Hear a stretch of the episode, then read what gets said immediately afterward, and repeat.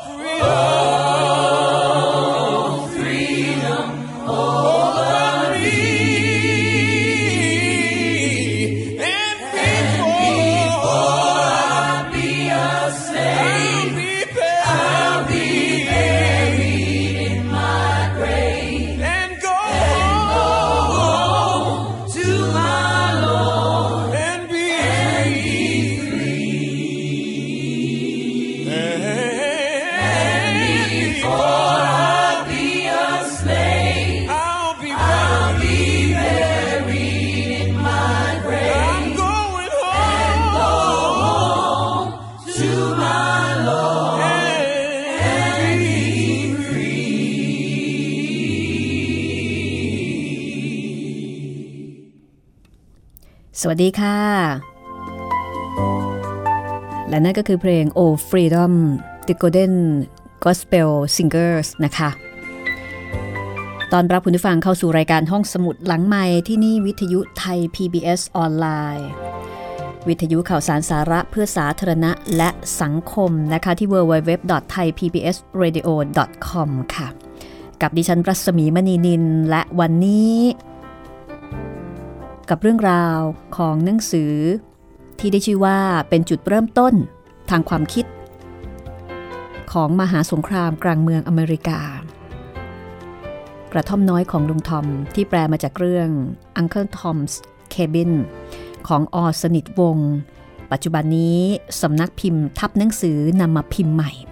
เมื่อเดือนสิงหาคมที่ผ่านมานี้เองนะคะเป็นปกแข็งเล่มหนาเกือบ600หน้าน่าอ่านน่าเก็บทีเดียวค่ะห้องสมุดหลังไมค์นำมาเล่าให้คุณได้ฟังเป็นตอนๆเพื่อเรียนรู้อีกหน้าหนึ่งของประวัติศาสตร์อเมริกานะคะประเทศนี้ถึงแม้ว่าจะไม่ได้เป็นประเทศเก่าแก่แต่ก็ผ่านอะไรมาไม่น้อยพอสมควรโดยเฉพาะทางด้านการเมืองปัจจุบันที่โดนัลด์ทรัมป์กำลังขึ้นเป็นประธานาธิบดีคนที่45ท่ามกลางเสียงวิพากษ์วิจารณ์ลุงทรัมป์ซึ่งดูแย่มากเหลือเกินในสายตาของปัญญาชนทั้งหลายแต่ถึงอย่างไรลุงทรัมป์ก็มาตามขั้นตอนกระบวนการประชาธิปไตยเป๊ะเลยนะคะ ห้องสมุดหลังใหม่ขอนำเสนอเรื่องของลุงทอมค่ะลุงทอมเป็นใครอย่างไรอยากให้คุณได้ติดตามจากเรื่อง Uncle Tom's Cabin วรรณกรรมคลาสสิกร่วมสมัยของอเมริกาที่ขายดีที่สุดในศตวรรษที่19มียอดขายเป็นรองเพียงแค่คัมภีร์ไบเบิลเท่านั้นนะคะแล้วก็วันนี้ค่ะมาถึงตอนที่3แล้วจากความเดิมตอนที่แล้วนะคะยอชสามีของเอริซาแวะมาหาเธอแล้วก็บอกค่ะว่าเขาถูกบังคับให้แต่งงานใหม่ถูกบังคับให้ย้ายงานจากโรงงานไปทำงานในไร่นาถูกกดขี่ข่มเหงทำร้ายต่างๆนานายอชตัดสินใจที่จะหนีไปทำงานที่แคนาดาเพื่อที่จะไปสร้างฐานะแล้วก็กลับมาซื้อเอริซากับแฮร์รี่กลับมาซื้อลูกเมียในภายหลังแล้วก็บอกลาเอริซานี่คือชีวิตของทาสซึ่งไม่มีทางเลือกมากนักทางด้านลุงทอมทาสผู้ซื่อสัตย์ที่กำลังจะถูกขายกำลังมีความสุขกับภรรยาและลูกๆในกระท่อมน้อยของตัวเองภรรยาที่ชื่อว่าป้าโคเป็นแม่ครัวฝีมือดีแล้วก็เป็นแม่ครัวที่ลูกของเจ้านายก็คือเด็กที่ชื่อว่ายอร์ชเนี่ยชอบมากินอาหารและมากินขนมที่ป้าโคทำในกระท่อมของป้าโคนะคะและเด็กชายยอร์ชก็พูดถึงฝีมือการทำอาหารของจินนี่แม่ครัวบ้านเพื่อนเรื่องราวจะเป็นอย่างไรต่อไปนะคะเราแอบเข้าไปในกระท่อมของลุงทอมแล้วก็ไปฟังเด็กชายยอร์ชลูกชายของนายคุยกับทาสที่ชื่อว่าป้าโคภรรยาของลุงทอมกันดีกว่าค่ะกับกระท่อมน้อยของลุงทอมตอนที่3ช่วงที่1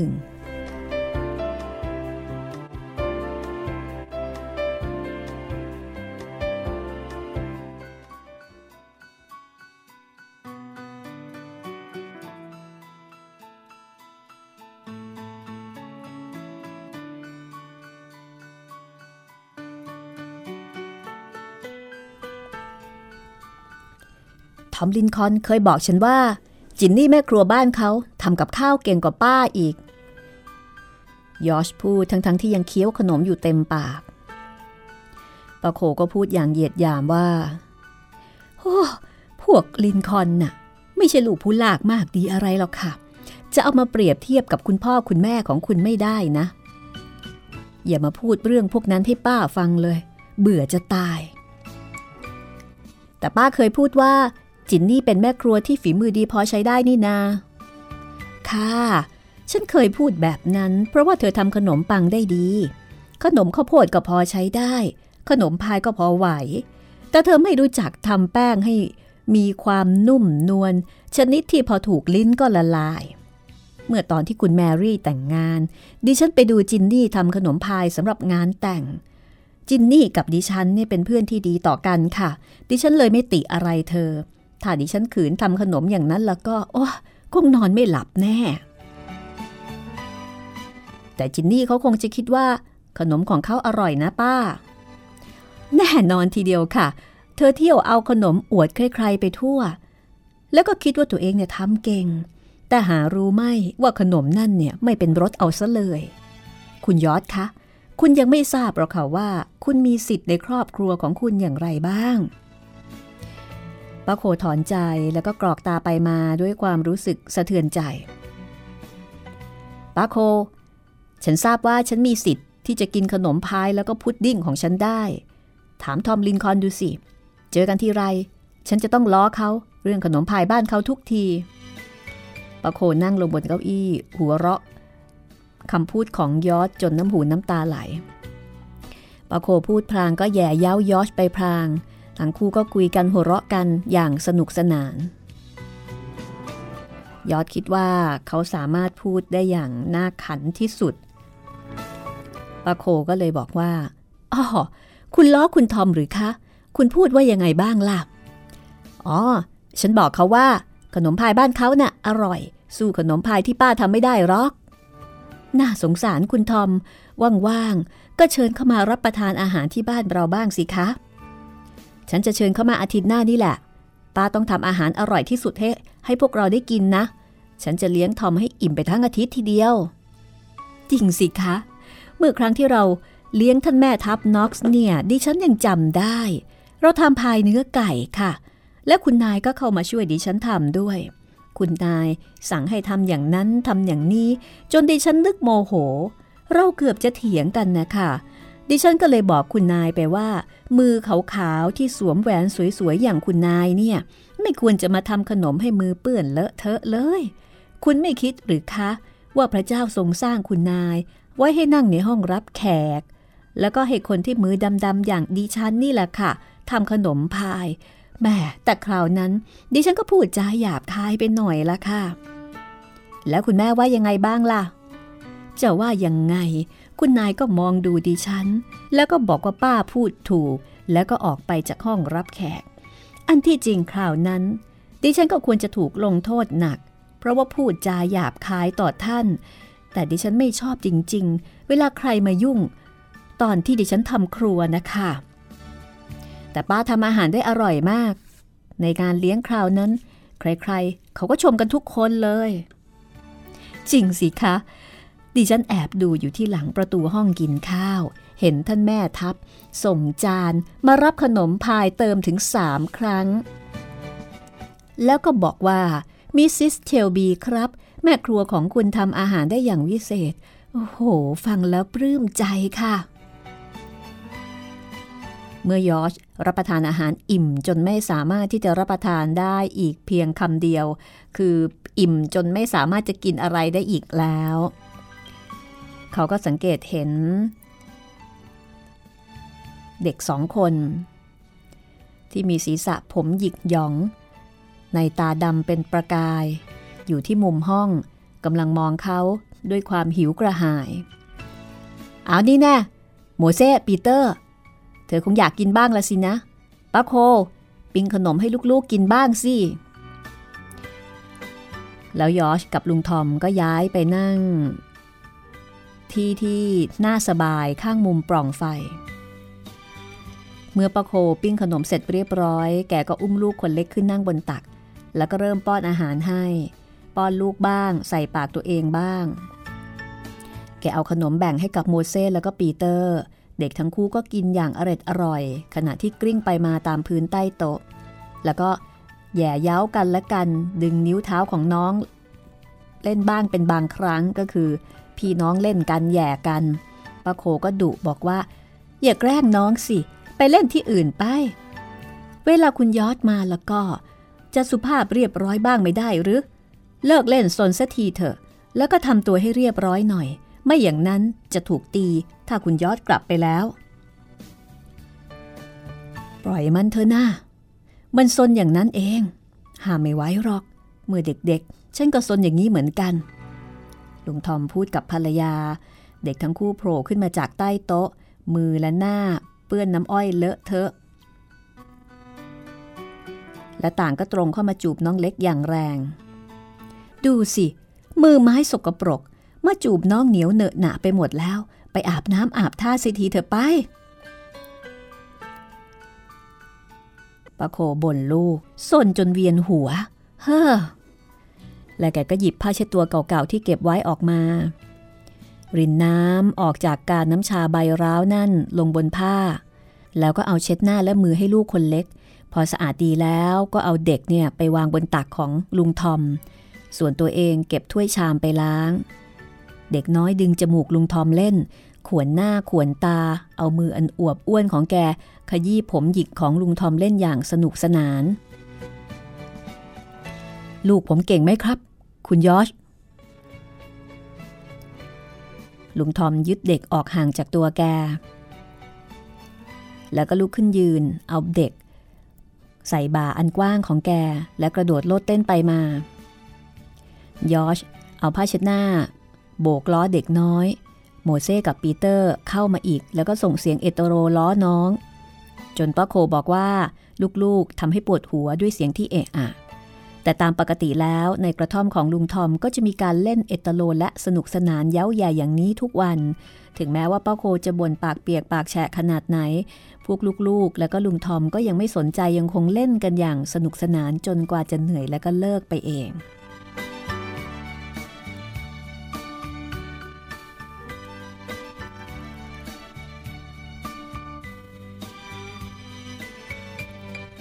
ถ้าจะเล่นเหนื่อยแล้วล่ะสิโมเสสและปีเตอร์มานอนเสียทีเพราะเดี๋ยวเราจะมีการประชุมนมัสการกัน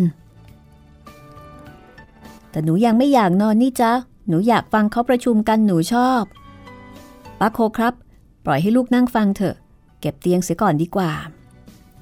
ป้าโคกับลุงทอมก็ช่วยกันจัดเตรียมสถานที่หาม้านั่งมาวางสำหรับนั่งประชุมจัดไปก็ดุลูกไปพอเตรียมสถานที่เสร็จเรียบร้อยป้าโคก็บอกว่าให้คุณยอร์ชอ่านพระคัมภีร์ให้เราฟังเถอะค่ะคุณยอร์ชอ่านหนังสือเก่งเหลือเกินยอร์ชก็ยินดีทำโดยทันทีนะคะเพราะว่าเด็กๆทุกคนเนี่ยพร้อมที่จะทำทุกสิ่งที่ทำให้เขารู้สึกว่าตัวเองเป็นคนสำคัญในไม่ช้าก็มีผู้มาประชุมในห้องนั้นเต็มไปหมดมีคนแก่อายุตั้งแต่80ถึงเด็กๆอายุประมาณ 14-15 ระหว่างที่นั่งอยู่ต่างก็มีเรื่องซุบซิบนินทากันบ้างเล็กๆน้อยๆเช่นเรื่องป้าซอลลี่ไปได้ผ้าคลุมผมสีแดงผืนใหม่มาจากไหนเรื่องคุณนายผู้หญิงจะให้เสื้อผ้ามัสลินดอกแก่ลิซซี่เรื่องมิสซิสเชลบีจะซื้อลูกม้าใหม่ตัวหนึ่งซึ่งจะช่วยให้บ้านช่องเนี่ยหรูหรายิ่งขึ้นและนอกจากนี้ก็มีบุคคลอื่นๆที่อยู่ใกล้เคียงมาร่วมประชุมนมัสการด้วย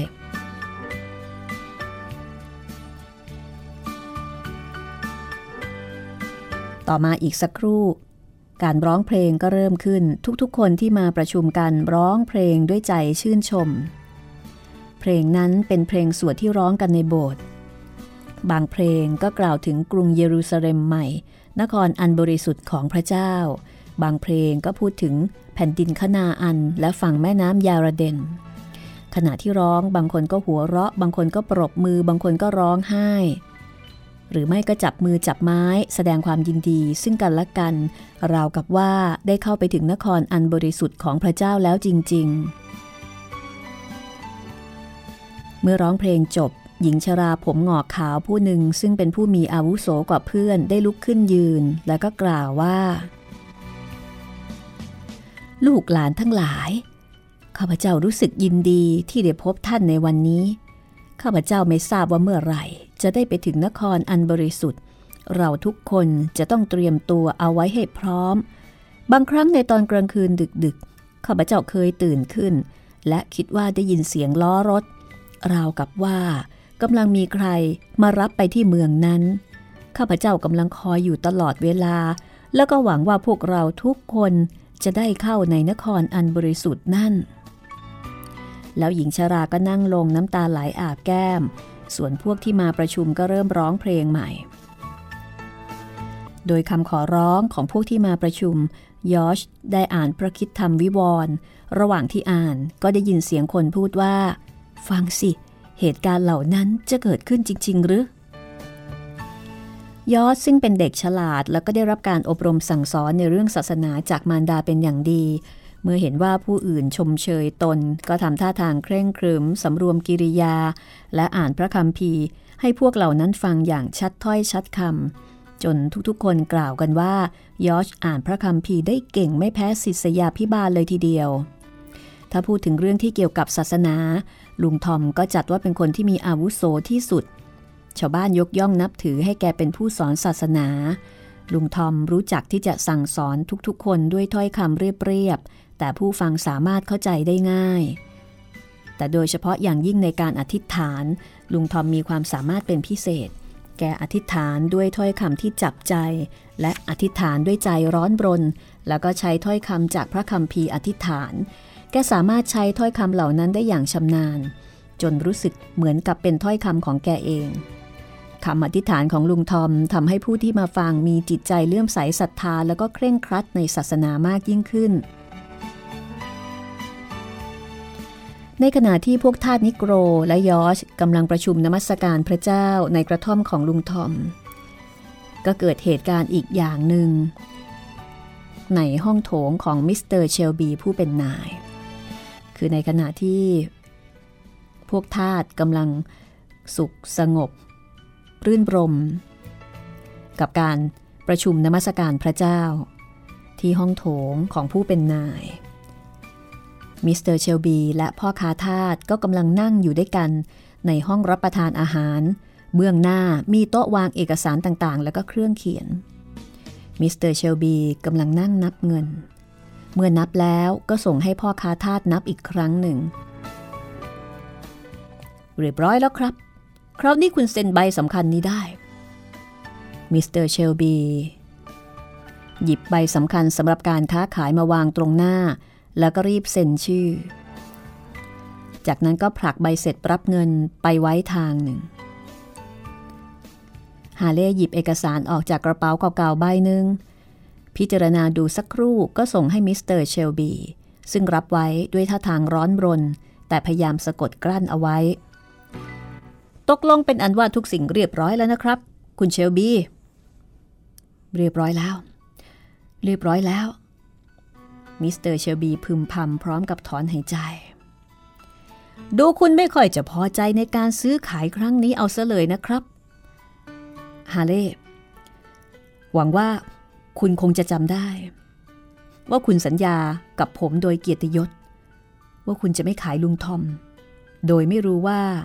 ผู้ที่ซื้อแกไปนั้นเป็นคนอย่างไรก็คุณขายแกแล้วนี่ครับแต่คุณก็ทราบแล้วว่าเหตุการณ์บางอย่างบังคับให้ผมต้องขายลุงทอม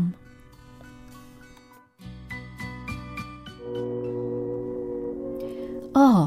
ถ้าอย่างนั้นบางทีเหตุการณ์บางอย่างก็อาจจะบังคับให้ผมต้องขายลุงทอมทั้งที่ก็ไม่รู้ว่าแกจะตกไปอยู่ในมือของคนชนิดใดบ้างเหมือนกันนั่นแหละครับแต่เอาเถอะผมจะพยายามอย่างดีที่สุดที่จะให้ลุงทอมได้ไปอยู่บ้านที่ดีและคุณก็ไม่ต้องกลัวว่าผมจะเคี่ยนตีแกอย่างโหดร้ายทารุณนะเพราะว่าเดี๋ยวนี้ผมไม่ใช่คนโหดร้ายแล้วแต่มิสเตอร์เชลบีไม่ค่อยจะเชื่อฟังถ้อยคำของมิสเตอร์ฮาเล่มากนักภายหลังจากที่ได้ฟังความเห็นเกี่ยวกับเรื่องมนุษยธรรมของเขาแล้วแต่เมื่อไม่สามารถจะทำประการใดได้ก็ต้องยอมให้พ่อค้าทาสกลับไปเงียบๆแล้วมิสเตอร์เชลบีก็นั่งสูบบุหรี่อยู่คนเดียว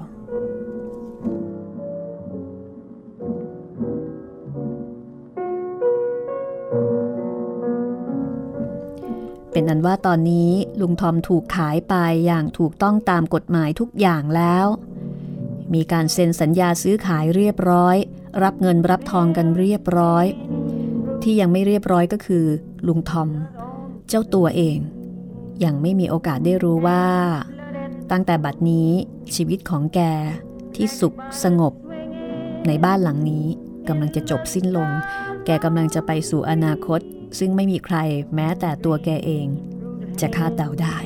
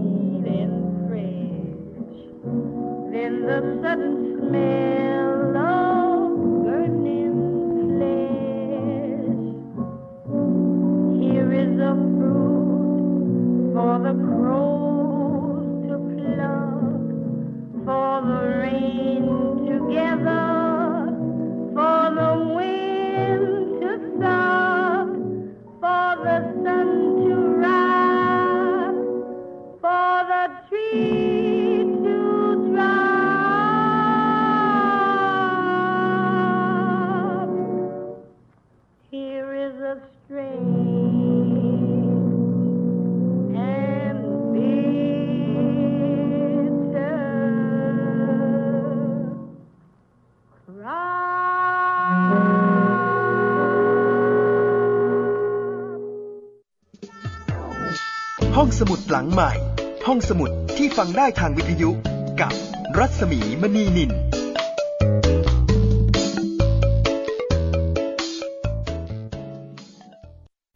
สีสันใหม่ของการชมโทรทัศน์ระบบ Digital High Definition ทางไทย PBS ผ่านการรับสัญญาณจากดาวเทียมไทยคม 5 เป็นภาพที่น่าตื่นตาไม่น้อยเลยครับก็มีถั่วแขกผัดน้ำผึ้งเต็มตาเต็มอารมณ์ด้วยภาพและเสียงที่คมชัดแตกต่างกว่าที่เคยเห็นรับชมไทย PBS HD โดยตรวจสอบอุปกรณ์ของท่านดังนี้จานดาวเทียมต้องมีเส้นผ่าศูนย์กลางไม่ต่ำกว่า 1.5 เมตรกล่องรับสัญญาณดาวเทียมระบบ DVB-S2 และมีช่องต่อ HDMI เครื่องรับโทรทัศน์รองรับระบบ HD หลังจากนั้นตั้งค่าเครื่องรับสัญญาณดาวเทียมที่ Frequency 4012 MHz Symbol Rate 6.400 Megasymbol Polarization Vertical FEC 3/4 สอบถามข้อมูลเพิ่มเติมที่สำนักวิศวกรรมโทร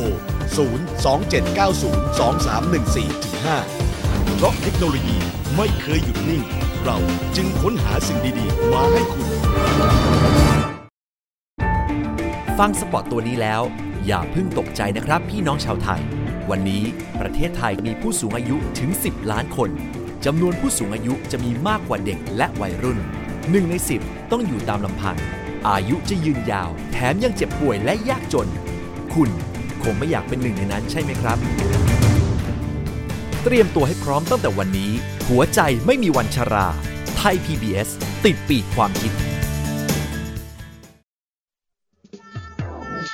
ห้องสมุดหลังใหม่ห้องสมุดที่ฟังได้ทางวิทยุกับรัศมีมณีนินค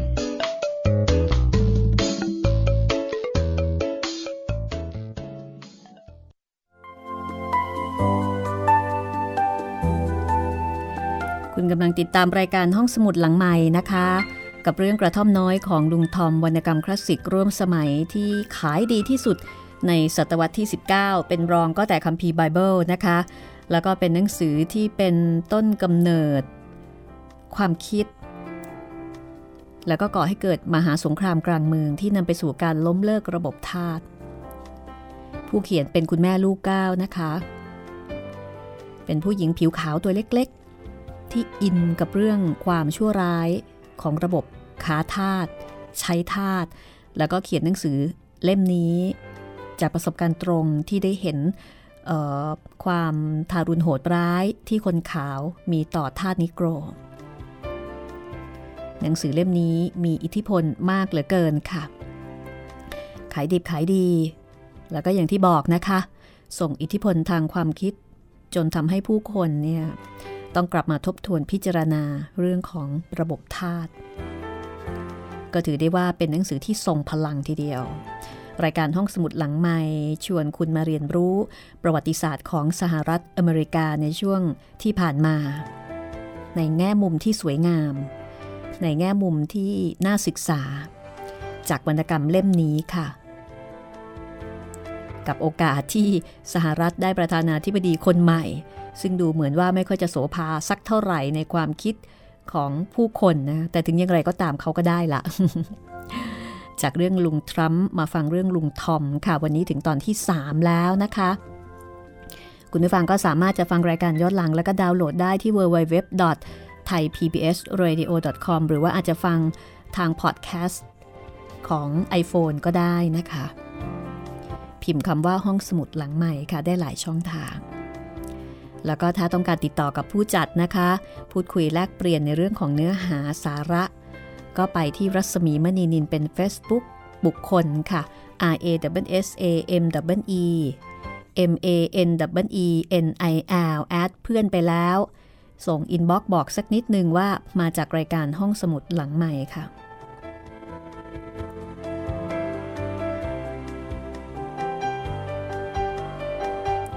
ถ้าคุณได้ฟังพร้อมแล้วเราไปฟังกันต่อเลยนะคะกับบทที่5ทาสที่ถูกขายค่ะ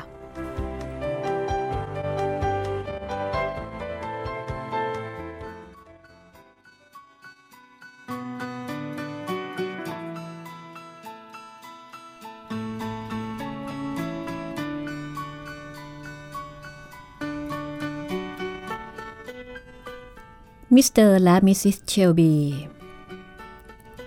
พักผ่อนอย่างสบายที่ห้องส่วนตัวในตอนกลางคืนโดยมิสเตอร์เชลบีนอนเอนหลังในเก้าอี้นวมตัวใหญ่แล้วก็อ่านจดหมายบางฉบับที่มาถึงเมื่อตอนบ่ายส่วนมิสซิสเชลบียืนอยู่หน้ากระจกแก้เปียออกแปรงผมที่เอลิซาได้ช่วยกล้าวให้หล่อนอย่างเรียบร้อยมิสซิสเชลบีสังเกตเห็นแก้มอันขาวซีดดวงตาที่มีแววอิดโรยของเอลิซาก็เลยอนุญาตให้เอลิซาไปนอนโดยที่ไม่ต้องมารับใช้เธอในคืนนั้นและเมื่อหวนนึกถึงเรื่องที่เธอได้สนทนากับสาวใช้ในตอนเช้ามิสซิสเชลบีก็หันไปหาสามีแล้วก็บอกว่าอาเธอร์คะผู้ชายท่าทางไพร่ที่คุณพาเข้ามารับประทานอาหารในบ้านเราวันนี้เนี่ยเขาเป็นใครกันเหรอคะเขาชื่อฮาเล่ฮาเล่ใครคะแล้วเขามาทำอะไรที่บ้านของเราเมื่อตอนที่ฉันไปที่เมืองนาเสร็จคราวก่อนฉันได้ติดต่อค้าขายอะไรบางอย่างกับผู้ชายคนนั้นน่ะอ๋อมีหน้าล่ะถึงได้ตีสนิทกับคุณแล้วก็มาเยี่ยมถือโอกาสรับประทานอาหารที่นี่ด้วยฉันเชิญเขาเองแหละฉันมีธุระอะไรบางอย่างที่จะต้องติดต่อกับเขาเขาเป็นพ่อค้าท่าชาวนิโกรเหรอคะมิสซิสเชลบีถามเมื่อสังเกตเห็นอาการเก้อกระดากในท่าทางของสามีอะไรกัน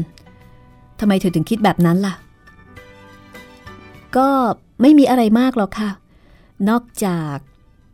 เมื่อตอนที่เรารับประทานอาหารกลางวันเอลิซาได้เข้ามาหาดิฉันท่าทางร้อนอกร้อนใจแล้วก็ร้องไห้จนหูตาบวมบอกว่าคุณพูดกับพ่อค้าขายทาสและเด็กนั่นได้ยินคุณบอกว่าเขามาขอซื้อลูกชายของเธอโถเอ้ยเอลิซาเด็กโง่อะไรนะเอลิซาได้ยินเหรอมิสเตอร์เชลบีพูดแล้วก็กลับไปอ่านจดหมายอย่างขมักเขม้นอีกถึงยังไงก็ต้องขายลูกชายเอลิซาอยู่ดีมิสเตอร์เชลบีรำพึงในใจส่วนมิสซิสเชลบีก็บอกว่าดิฉันบอกเอลิซาว่าเขาเป็นคนโง่ที่เก็บเอาเรื่องที่ได้ยินมาเป็นทุกข์เป็นร้อนและคุณก็ไม่เคยมีอะไรเกี่ยวข้องกับคนแบบนั้นสักหน่อยดิฉันรู้แน่ว่าคุณจะไม่ขายทาสของเรายิ่งคนแบบนั้นแล้วคุณจะไม่ขายให้ใครเลยเป็นอันขาดจริงไหมคะเอมิลี่ฉันรู้สึกแล้วก็พูดแบบนั้นเสมอมาแต่ความเป็นจริงก็คือตอนนี้ฉันมีปัญหาเรื่องการเงินฉันก็เลยต้องจัดการขายทาสของเราไปซะบ้างขายให้พ่อค้านั่นเหรอคะเป็นไปไม่ได้คุณไม่ได้พูดจริงใช่ไหมคะฉันพูดจริงฉันตกลงแล้วว่าจะขายลุงทอมเท่านั้นเองเอมิลี่หรือว่ามิสซิสเชลบีก็ตกใจอะไรกันนะคะทอมของเราเนี่ยเหรอที่เธอจะขายท่าที่ดีและซื่อสัตย์คนนั้นแกเป็นผู้รับใช้ที่ซื่อสัตย์ของเธอมาตั้งแต่เด็กและคุณก็ยังได้สัญญาว่าจะปล่อยทอมให้เป็นอิสระด้วยคุณเคยพูดเรื่องนี้กับแกหลายต่อหลายครั้งแล้วนะคะเดี๋ยวนี้ดิฉันเชื่ออะไรๆได้ทุกอย่างดิฉันเชื่อว่าคุณจะขายหนูแฮร์รี่ลูกชายคนเดียวของเอลิซาที่น่าสงสารได้ด้วยดีแล้วถ้าเธอต้องการรู้ฉันก็จะบอกให้หมดฉันได้ตกลงขายทอมแล้วก็แฮร์รี่ทั้งสองคนและฉันก็ไม่ทราบว่าทำไมฉันถึงต้องถูกกราดเกรี้ยวราวกับว่าฉันเป็นคนใจยักษ์ใจมารในการทำสิ่งที่ใครๆเขาก็ทำกันเป็นปกติแต่ทำไมคุณถึงเลือกขายสองคนนี่ล่ะคะทาสอื่นๆของเรายังมีอีกถมเถไปก็เพราะว่าสองคนนี่ได้ราคาแพงที่สุดนะสิฉันจะเลือกอีกคนก็ได้ถ้าเธอยอมอนุญาตพ่อค้าทาสคนนั้นให้ราคาฉันแพงลิบถ้าฉันยอมขายเอลิซาเธอจะยอมไหมล่ะคนใจร้ายฉันไม่ได้ตกลงกับเขาหรอกนะเพราะว่าฉันรู้ดี ว่าเธอรักเอลิซ่ามากเธอรักทาสคนนั้นเหมือนลูกเพราะว่าเลี้ยงดูมาแต่เล็กแต่น้อยฉันเข้าใจความรู้สึกของเธอในเรื่องนี้แต่เธอสิกลับไม่เชื่อใจสามีของเธอบ้างซะเลยที่รักขอโทษเธอค่ะดิฉันใจร้อนเกินไปดิฉันรู้สึกประหลาดใจแล้วก็ไม่รู้ตัวเลยว่าจะต้องได้ยินเรื่องแบบนี้แต่คุณคงจะยอมให้ดิฉันขอร้องแทนทาสผู้น่าสงสารเหล่านี้นะคะทอมเป็นคนซื่อสัตย์มีศีลธรรมดีแม้ว่าจะเป็นทาสผิวดำดิฉันเชื่อว่าทอมสามารถที่จะสละชีวิตเพื่อคุณได้ถ้าหากคุณยอมให้เขาทำเช่นนั้นฉันรู้แล้วแต่จะมีประโยชน์อะไรที่เธอเอาเรื่องนี้มาพูดเธอก็รู้ดีนี่นาว่าฉันมีปัญหาเรื่องเงินแล้วทำไมคุณไม่คิดจะตัดรายจ่ายในบ้านเราให้น้อยลงล่ะคะ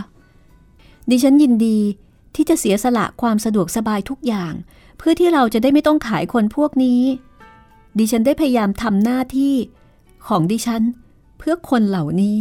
ด้วยความซื่อสัตย์ในฐานะที่เป็นคริสเตียนดิฉันเลี้ยงดูอบรมสั่งสอนแล้วก็เฝ้าระวังเขาแล้วก็ได้รู้เรื่องทุกข์สุขของเขามาหลายปีดิฉันจะทนดูหน้าพวกเขาเหล่านี้ยังไงได้คะถ้าหากเราขายทอมซึ่งเป็นทาสที่ดีแล้วก็ซื่อสัตย์คนนั้นโดยหวังกำไรเล็กๆน้อยๆแล้วก็เอาสิ่งที่เราสอนให้เขารักและถือว่ามีคุณค่าไปเสียจากเขาในชั่วพริบตาเดียวดิฉันได้สอนเขาถึงหน้าที่ของครอบครัวของบิดามารดาและบุตรสามีและภรรยาดิฉันจะทนได้อย่างไรที่จะแสดงให้พวกทาสเหล่านี้เห็นว่าเรารักเงินทองและก็เห็นเงินมีค่ามากยิ่งกว่าความผูกพันระหว่างครอบครัวและหน้าที่ที่มนุษย์เราจะพึงปฏิบัติต่อกันดิฉันได้พูดกับเอลิซาถึงเรื่องลูกของเขาถึงหน้าที่ที่เขาพึงปฏิบัติต่อลูกในฐานะมารดาที่เป็นคริสเตียนให้เขาดูแลลูกให้ดีอธิษฐานเพื่อลูกแล้วก็อบรมสั่งสอนลูกตามวิธีของพวกคริสเตียนและเดี๋ยวนี้ดิฉันจะพูดอะไรได้ถ้าคุณพรากลูกของเอลิซาไปจากแม่แล้วก็ขายเด็กนั่นให้กับพ่อค้าใจเลวทรามต่ำช้าที่ไม่มีหลักเกณฑ์อะไรเลยเพื่อจะเก็บเงินเอาไว้บ้างเพียงเล็กน้อยดิฉันเคยบอกเอลิซาว่าจิตวิญญาณดวงหนึ่งนั้นมีค่ามากยิ่งกว่าทรัพย์สินเงินทองทั้งสิ้นในโลกและต่อไปนี้เขาจะเชื่อดิฉันได้อย่างไรคะถ้าเขาเห็นว่าเราพูดจากลับกรอกและเอาลูกของเขาไปขายเพื่อทำให้เด็กน้อยนั่นพินาศทั้งร่างกายแล้วก็จิตวิญญาณในระหว่างที่เอมิลี่หรือว่ามิสซิสเชลบีพูดมิสเตอร์เชลบีผู้สามีก็ได้แต่สงบนิ่งฉันเสียใจเอมิลี่เสียใจที่เธอรู้สึกเช่นนั้นเสียใจจริงๆฉันเห็นใจแล้วก็รู้ซึ้งถึงความรู้สึกของเธอดีแม้ว่าจะไม่สามารถแสดงให้เธอเห็นได้อย่างเต็มที่ก็ตามแต่ฉันบอกเธอแล้วว่าฉันแก้ไขอะไรไม่ได้ที่จริงฉันก็ไม่ได้ตั้งใจจะบอกให้เธอรู้หรอกนะแต่พูดง่ายๆก็คือเราต้องเลือกระหว่างสองสิ่งจะขายทอมกับแฮร์รี่หรือว่าจะขายทุกสิ่งที่เรามีอยู่ถ้าเราไม่ขายท่าสองคนนี่เราก็จะต้องสูญเสียทุกสิ่งทุกอย่างเธอไม่รู้หรอกนะว่าฮาเล่รับจำนองที่ดินแปลงหนึ่งของเราไว้และถ้าเราหาเงินใช้เขาไม่ทันกำหนดเราก็ต้องขายทุกอย่างฉันพยายามที่จะใช้จ่ายอย่างกระเบียดกระเสียนหยิบยืมเงิน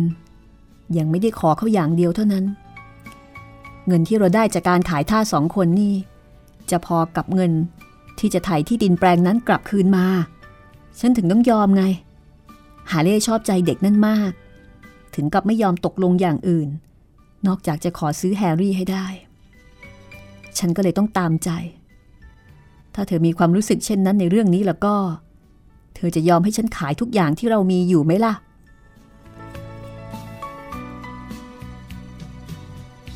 มิสซิสเชลบีหรือเอมิลี่ได้ฟังเช่นนั้น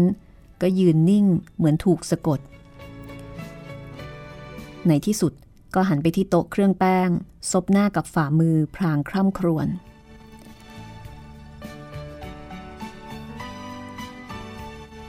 นี่คือคำสาปแช่งของพระผู้เป็นเจ้าต่อความเป็นทาส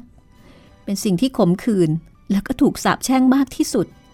เป็นคำสาปแช่งต่อคนที่เป็นนายและคนที่เป็นทาสดิฉันเป็นคนโง่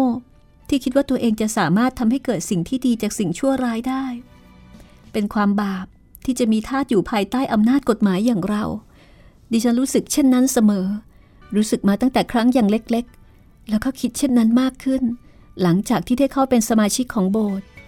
ดิฉันคิดว่าโดยการเลี้ยงดูและอบรมสั่งสอนอย่างดีดิฉันสามารถจะช่วยให้ทาสเหล่านี้มีความสุขได้มากกว่าการที่เขาจะได้เป็นอิสระดิฉันช่างโง่เสียเหลือเกินเธอพูดเหมือนคนที่คิดจะเลิกทาสเลิกทาสถ้าใครๆเขารู้ว่าดิฉันมีความรู้สึกอย่างไรในเรื่องนี้แล้วก็เป็นต้องยอมเลิกทาสแน่ทีเดียวค่ะคุณก็ทราบแล้วว่าดิฉันไม่เคยคิดว่าการเป็นทาสเป็นสิ่งที่ถูกต้องแล้วก็ไม่เคยรู้สึกเต็มใจที่จะมีทาสเอาไว้ใช้เลยถ้าอย่างนั้นเธอก็แตกต่างจากคนที่ฉลาดแล้วก็เลื่อมใสศรัทธาในศาสนาเนี่ยสิเธอคงจำคำเทศนาของมิสเตอร์บีเมื่ออาทิตย์ก่อนได้นะเอมิลี่บอกว่าเธอไม่อยากฟังคำเทศนาอย่างนั้น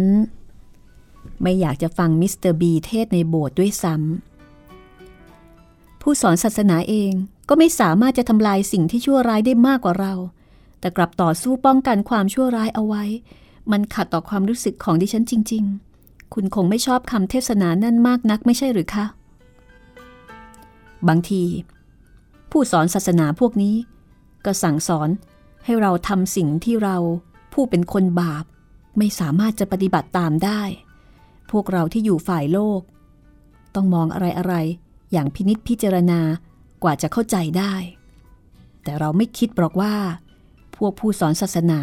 จะปฏิบัติได้ตามคำสอนของเขาจริงๆทุกอย่างแต่ฉันคิดว่าเธอก็คงเห็นแล้วว่าจำเป็นอย่างไรที่ฉันจะต้องขายทอมกับแฮร์รี่ในครั้งนี้ฉันพยายามอย่างดีที่สุดแล้วเธอคงเข้าใจดีนะ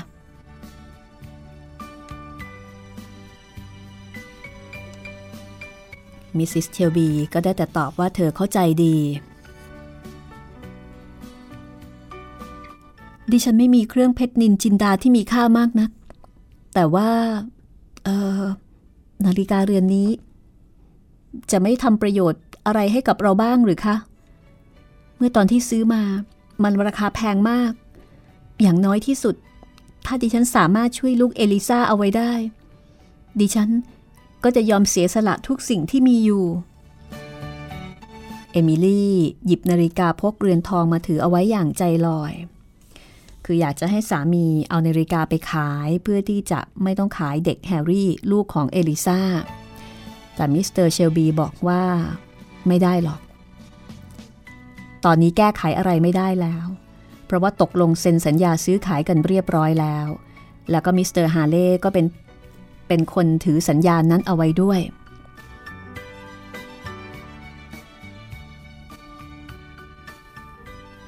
ผู้ชายคนนั้น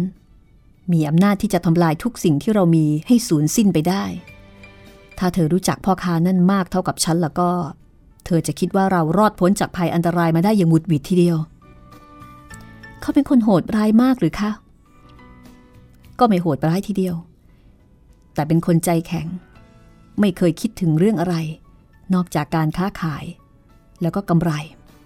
เป็นคนชาเย็นแล้วก็ทำอะไรโดยไม่รีรอแล้วก็แน่นอนมั่นคงเหมือนกับความตายแล้วก็หลุมฝังศพเขาขายแม่ของเขาเองโดยหวังกำไรอย่างงามทั้งที่ไม่อยากจะให้มีอันตรายอะไรเกิดขึ้นกับหญิงชราผู้นั้นพ่อค้าใจร้ายคนนี้จะเป็นเจ้าของทอมที่ดีและซื่อสัตย์และก็ลูกของเอลิซาอย่างนั้นหรือคะฉันไม่อยากจะคิดถึงเรื่องนี้นักหรอกนะใจคอไม่ดีฮาเล่ต้องการทำทุกอย่างอย่างรวบรัดแล้วก็จะมารับตัวทอมกับแฮร์รี่ไปพรุ่งนี้ฉันจะขี่ม้าไปตั้งแต่ตอนเช้าฉันพบทอมไม่ได้หรอกและเธอเองก็ควรจะขึ้นรถไปไหนสักแห่งหนึ่งพาเอลิซาไปด้วยให้เขามารับแฮร์รี่ในตอนที่เธอไม่อยู่แต่มิสซิสเชลบีปฏิเสธโดยบอกว่าเธอจะไม่ยอมช่วยเหลือในการกระทำอันทารุณโหดร้ายนี้ฉันจะไปหาลุงทอมที่น่าสงสารขอพระเจ้าช่วยเขาในยามทุกข์ยากด้วยเขาจะต้องเห็นว่านายหญิงของเขามีความรู้สึก สงสารแล้วก็เห็นใจเขาส่วนเอลิซาดิฉันไม่กล้าคิดอะไรเลยขอพระเจ้าโปรดยกโทษให้กับเราด้วยเราได้ทำอะไรผิดถึงต้องเกิดความจำเป็นอันร้ายกาจเช่นนี้แก่เราทั้งคู่โต้ตอบกันโดยที่ไม่รู้เลยว่าในขณะนั้นมีบุคคลผู้หนึ่งได้แอบฟังการสนทนาของทั้งคู่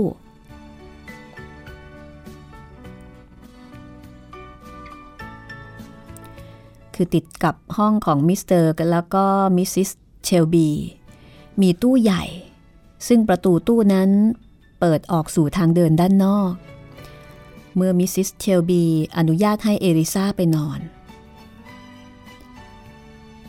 เอลิซารู้สึกกังวลก็เลยไปแอบซ่อนอยู่ในตู้นั้นเธอแนบหูชิดกับช่องที่ประตูแล้วก็แอบฟังการสนทนานั้นโดยตลอดเมื่อเสียงของมิสเตอร์และมิสซิสเชลบีเงียบหายไปแล้ว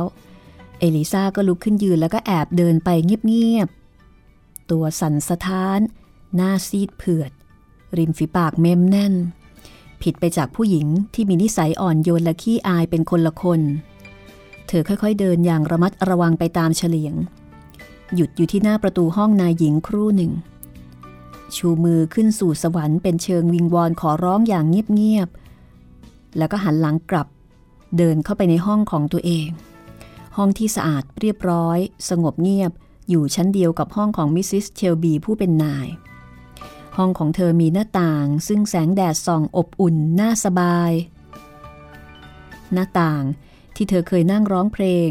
ขณะเมื่อเย็บผ้ามีตู้หนังสือใบเล็กแล้วก็ของสวยงามกระจุกกระจิกมีของขวัญวันคริสต์มาสมีตู้เสื้อผ้าของเธอตั้งอยู่ด้วยที่นี่เป็นบ้านของเธอบ้านที่มีความสุขมาตลอดตั้งแต่เล็กแต่น้อยแฮร์รี่ลูกชายของเธอกำลังหลับสนิทอยู่บนเตียงผมหยิกยาวของหนูน้อยสยายอยู่รอบๆดวงหน้าปากแดงระเรื่อเผยเล็กน้อยมือเล็กๆอันอ้วนอวบกางออกไปบนผ้าปูที่นอนรอยยิ้มอย่างแจ่มใสปรากฏอยู่บนดวงหน้าของเด็กนั้น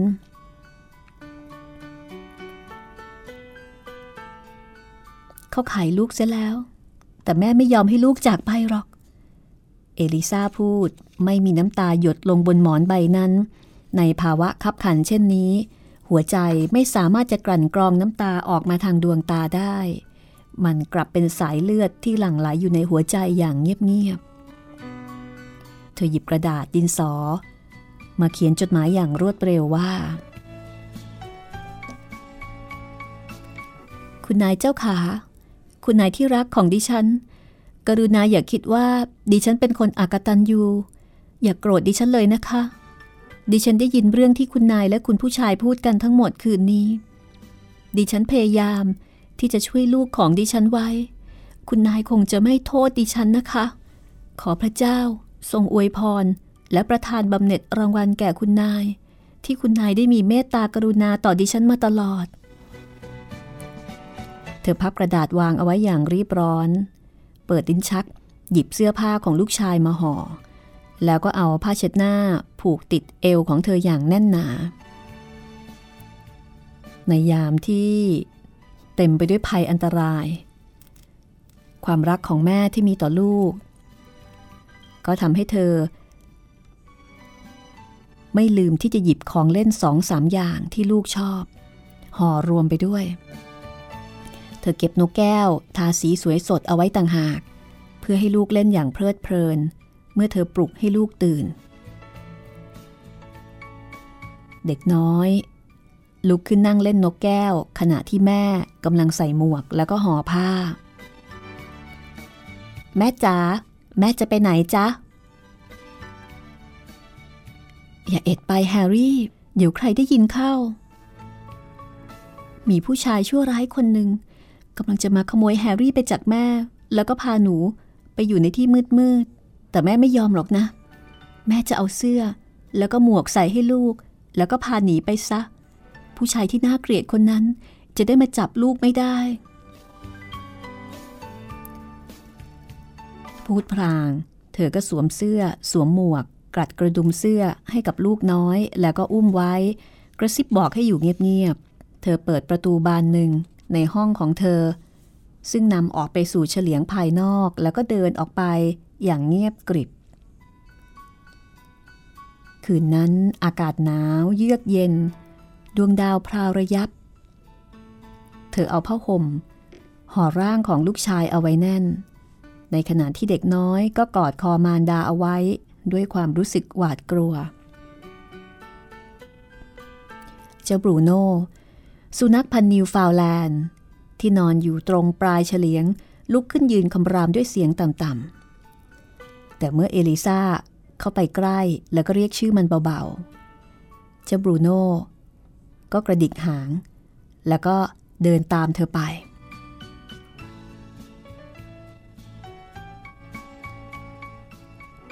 สักพักมันก็หยุดรีรอราวกับไม่แน่ใจว่าจะตามเธอไปดีหรือไม่บางทีก็เหลียวกลับไปดูบ้านใหญ่แล้วก็หันมามองเธออีกแต่ในที่สุดก็เดินตามไปจนกระทั่งเอลิซาและเจ้าบรูโน่เดินไปถึงหน้าต่างกระท่อมของลุงทอมเธอหยุดเคาะที่หน้าต่างเบาๆ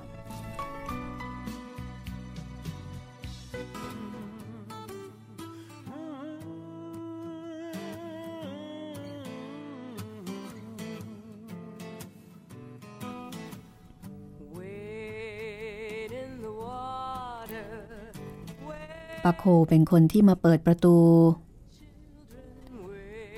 ตอนนี้แม้ว่าจะเป็นเวลาระหว่างเที่ยงคืนและตีหนึ่งลุงทอมกับป้าโคก็ยังไม่ได้เข้านอนอะไรกันนี่นึกว่าใครเจ้าบรูโน่ก็มาด้วยเกิดอะไรขึ้น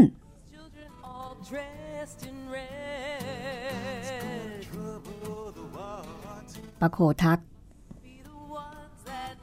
เมื่อเห็นดวงหน้าอันซีดเซียวร่วงโรยเห็นดวงตาสีดำที่มีแววตื่นกลัวของเอลิซาเจ็บไข้หรือว่ามีอะไรเกิดขึ้นฉันจะหนีไปจ้ะลุงทอมกับป้าโคฉันจะพาลูกหนีนายได้ตกลงขายลูกฉันแล้วขายลูกของเธอทั้งสองคนผัวเมียร้องพร้อมกันด้วยความตกใจแล้วก็เศร้าใจจ้ะขายแฮร์รี่ลูกฉันเมื่อคืนนี้ฉันแอบฟังอยู่ข้างประตูได้ยินคุณผู้ชายพูดกับคุณนายว่าท่านได้ขายแฮร์รี่แล้วก็ลุงให้พ่อค้าทาสคนหนึ่งและพรุ่งนี้เช้าคุณผู้ชายก็จะขี่ม้าไปซะและพ่อค้านั่นก็จะมารับตัวแฮร์รี่แล้วก็ลุงทอมไประหว่างที่เธอพูดลุงทอมก็ได้ยืนยกมือขึ้นดวงตาเบิกโพรงเหมือนคนที่กำลังอยู่ในความฝันแกซุดตัวลงนั่งบนเก้าอี้ตัวเก่าอย่างอ่อนระโหยโรยแรงและซบศีรษะลงบนเก้าอี้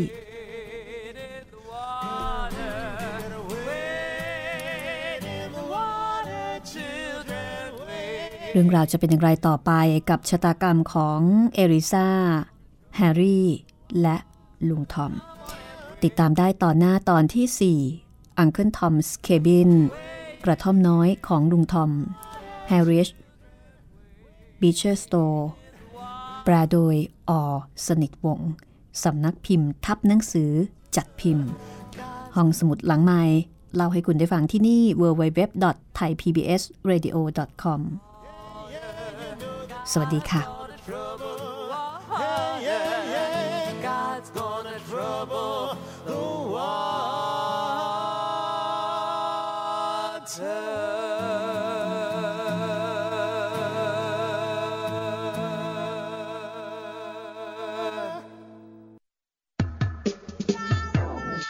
ห้องสมุดหลังใหม่ห้องสมุดที่ฟังได้ทางวิทยุกับรัศมีมณีนิน